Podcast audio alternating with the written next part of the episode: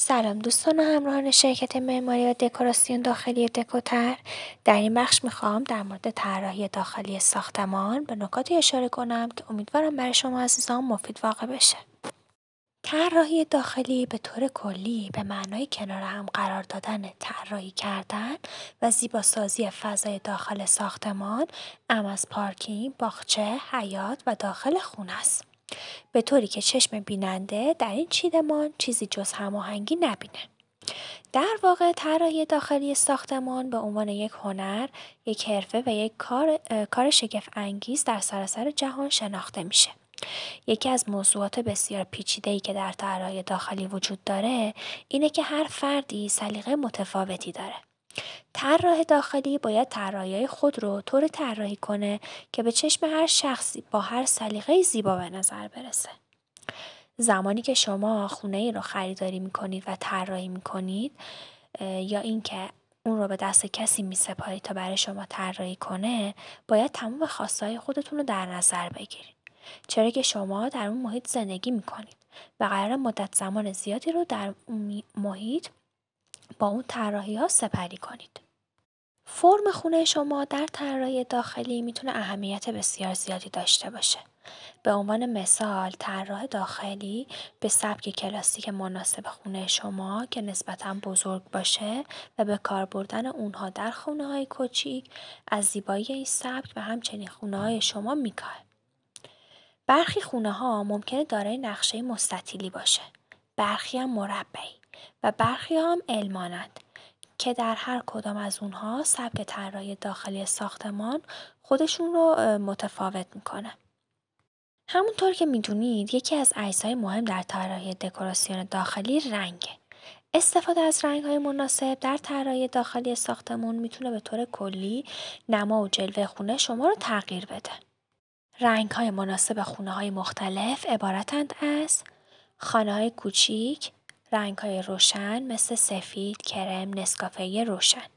خونه های بزرگ متناسب با سبک طراحی داخلی اون می‌تونیم رنگ های متنوعی رو به کار ببریم. سبک کلاسیک در خانه رنگ های سنگین و گرم مناسب این سبک می باشد مثل کرم، قهوه‌ای روشن، نسکافه. سبک مدرن برای خونه رنگ های سرد و متین مثل توسی، توسی روشن، سفید. استفاده از های خاص و مناسب برای هر فضا می‌تونه جلوه بهتری رو به خونه شما بده. بنابراین توجه کردن به رنگ مناسب هر فضا می‌تونه بسیار مهم باشه. فام در طراحی داخلی به سلسله مراتب رنگی فام می‌گویند. به طور کلی رنگ ها از سه رنگ اصلی قرمز، آبی، زرد تشکیل شدن. و رنگ هایی که به دست میاد رنگ های درجه دو گفته میشه. مثل نارنجی، بنفش، سبز. و رنگ های درجه سوم رنگ هایی هستند که از ترکیب رنگ های درجه اول و درجه دوم به دست میاد مثل ترکیب رنگ قرمز و بنفش رنگی مثل ارغوانی به دست میاد. برای رنگ های مورد استفاده در خونه معمولا از رنگ های درجه سوم استفاده میشه. البته به کار بردن رنگ سفید در هر کدوم از این رنگ ها اهمیت بسیار بالایی داره. چرا که استفاده از رنگ های با کنتراست بالا از زیبایی محیط میکاه. در طیف رنگ ها هم می‌تونیم رنگ ها رو به دو دسته تقسیم کنیم. درخشندگی بالا و پایین. این گونه که در این تقسیم بندی می‌تونیم بیشترین درخشندگی رو به رنگ زرد نسبت بدیم و کمترین درخشندگی رو برای رنگ بنفش به کار ببریم.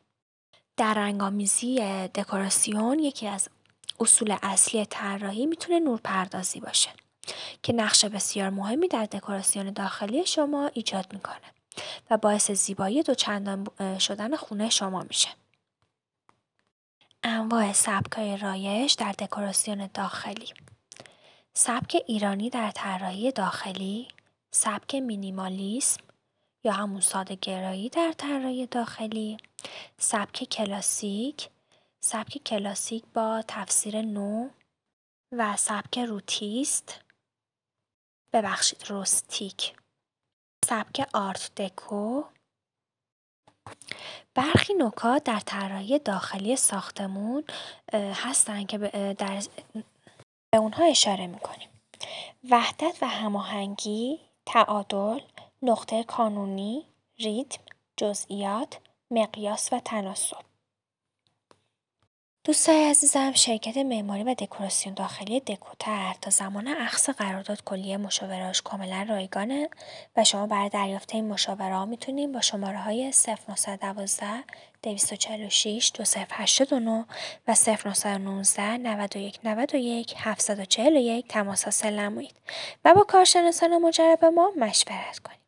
با تشکر از همراهی شما عزیزان دکوتر.